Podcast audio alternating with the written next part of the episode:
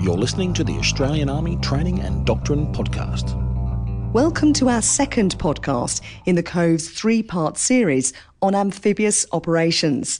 In this edition, we'll be looking more closely at the unit at the heart of the Australian Army's amphibious capability, and that's 2nd Battalion, the Royal Australian Regiment, known as 2RAR. With me is the battalion's Regimental Sergeant Major, Warrant Officer Class 1 Trent Morris. So, first of all, tell us a bit about 2RAR's history and why it's become a focus for amphibious capability. Well, ma'am, the unit was tasked by Chief of Army to develop the amphibious capability and the trials, obviously with the introduction of service of the LHDs and the HMAS Choules. So for the last five years, the battalion has been heavily embedded in that trial, uh, developing the capability along with other units uh, such as 10 FSB, the 2nd Cavalry Regiment, and you know, 1RAR to a point.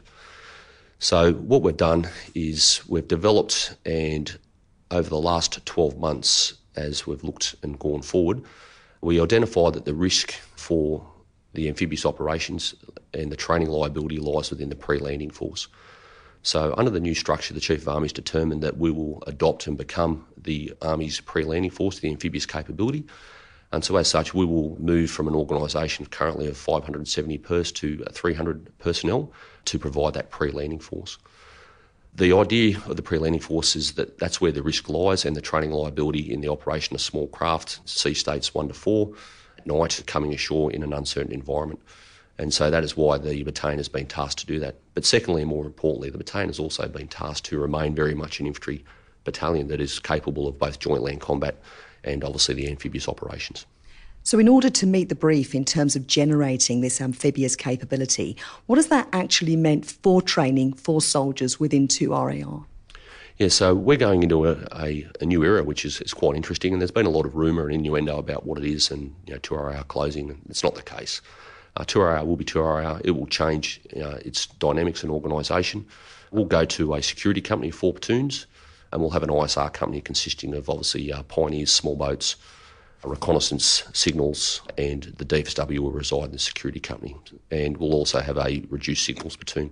So we're going for a more of a specialised approach, and the centre of gravity for the unit will be the insertion you know, of our pre-landing force elements by small craft. So, can you take us through those different elements, those different capabilities that you're generating within the battalion, and just describe how they are each contributing to that amphibious capability? Yeah, as part of the advanced force operations in the pre-landing force, we'll obviously we rely very heavily on the ISR aspect of that through reconnaissance platoon, and we've also been lucky over the last two years. It's been remiss of me to mention that we've obviously had uh, engineers, two sections of engineers embedded in the battalion, which have done a great job, and they've been aptly supported by 3CR. We've also been supported heavily through a JFT and a JFEC through 108 battery, which has been part of the second battalion and posted to our, our posted strength, and they've been aptly supported through four regiment as well through backfilling of members that done courses and skills. So with the insertion of the ISR, we rely heavily on our recon and our snipers, of which we have four patrols, four sniper pairs, and we will maintain a JFT to uh, provide that joint fires, which is that combat multiplier once we've got advanced force operations ashore. And we like to try and get them ashore 72 or 96 is good, but at least 72 hours forward onto the target to identify, obviously, our key enemy locations and positions, and then provide the commander, obviously, that feedback as we continue to plan prior to putting the security platoon ashore to set the conditions for, obviously, the beach landing team, which is usually provided by 10 FSB. We work very closely with the ISR. We've been bolstered, and once again, remiss of me not to talk about the Navy clearance divers, and they have come up and, as part of the training continuum, they've also completed for the last three years our basic reconnaissance course. And once again, they bolster our ability to push you know, our four recon patrols and sniper pairs, and they will also do clearances of beaches, subsurface clearances, and then have re-rolled recently to then provide more recon asset on the ground for the commander. So, given that 2RAR's composition and capability is unique, what have the challenges been? Well, the challenges have been to remain, you know, very entry focused and, and to have a, a focus on you know, joint land combat, and then obviously to develop, you know, the way forward with the operations from the LHD and obviously the LSD with the Choules. You know, they're big ships, they're big organisations with large amounts of staff. We've obviously had the complexity too of working to amphibious task group to the Cadovan Cliff, who command us for those operations. And so there's multiple levels of command, and then with that comes complexity, but through personality, knowledge and, and robust SOPs, you know, that's developed. You know, so the soldiers going ashore They've got the opportunity to plan, insert, and obviously by the command structure and a clear command structure, it, it takes away risk. You know, when we put our lads and ladettes into small craft and insert them by night into uncertain conditions.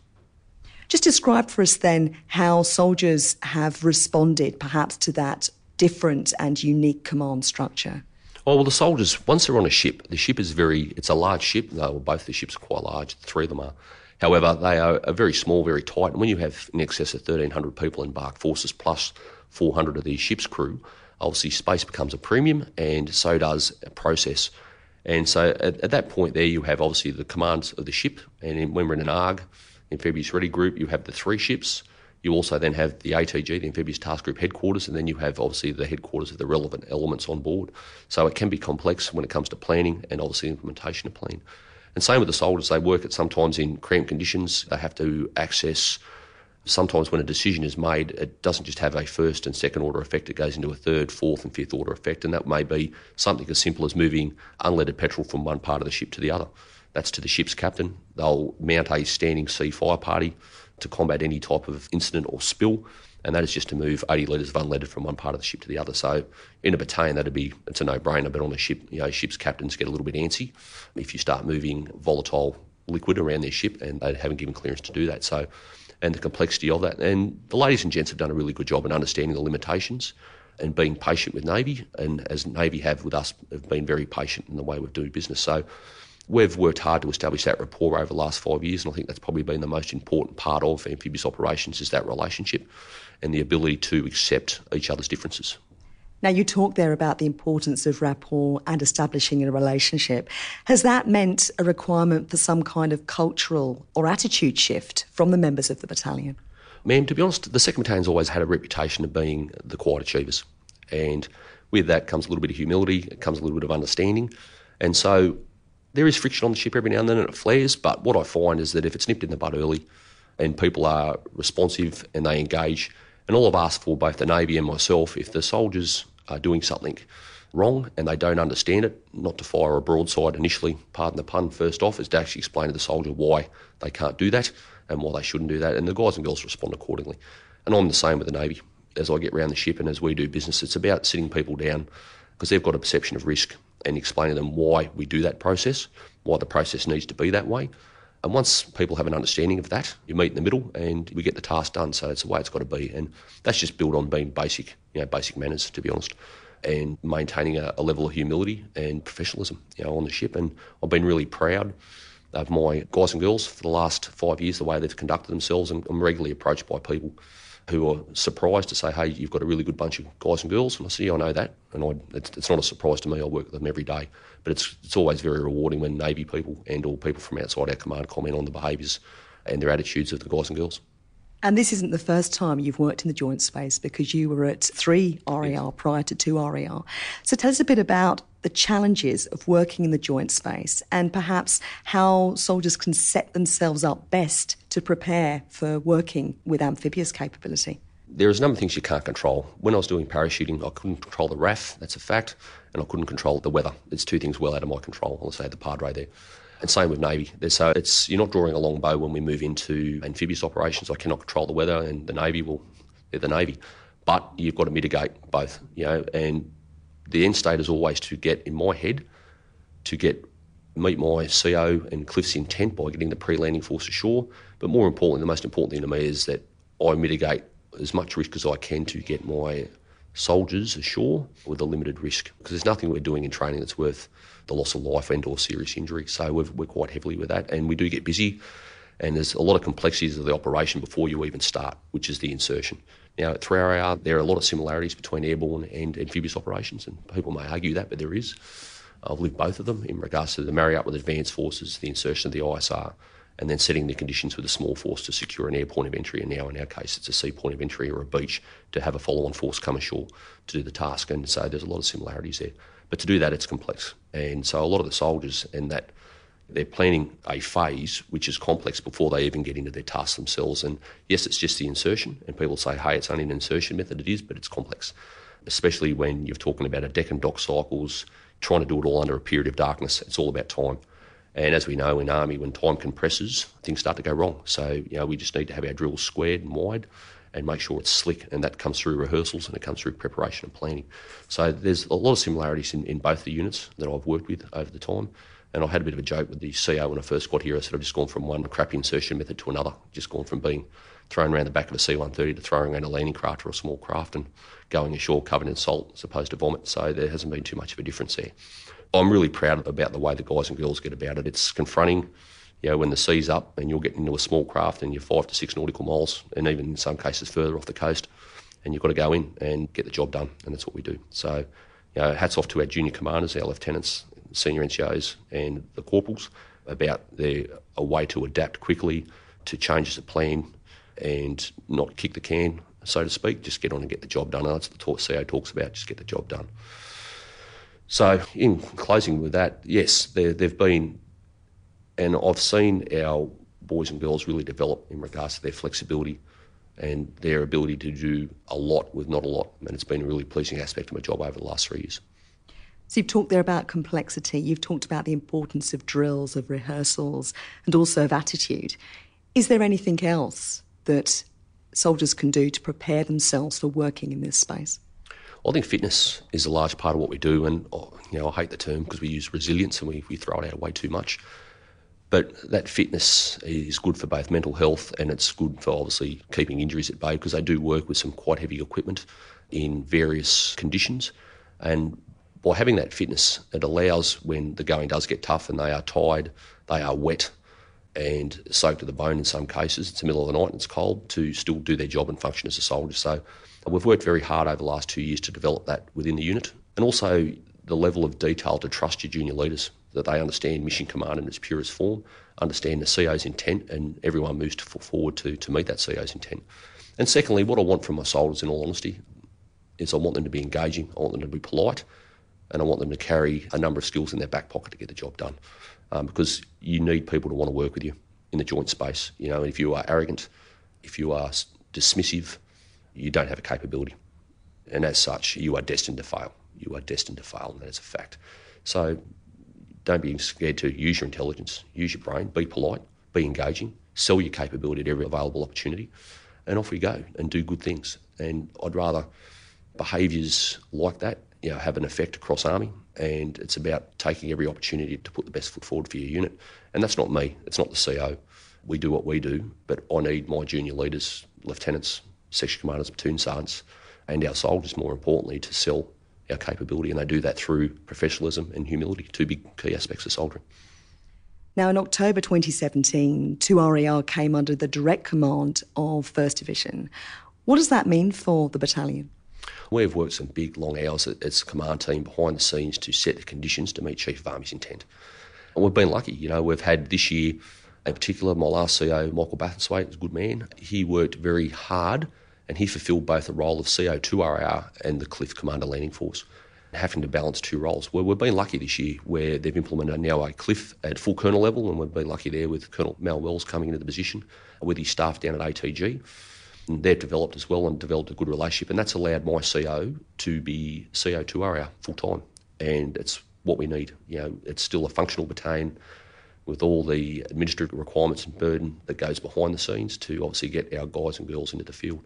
So that's been a real relief actually to have that level of uh, command sitting above us. And with effect 15th of October, we've now you know direct command unit of one div with the colonel, and now through to the major general. And the staff from one div have been really engaging uh, at all levels through all the cells to make sure that that has occurred seamlessly.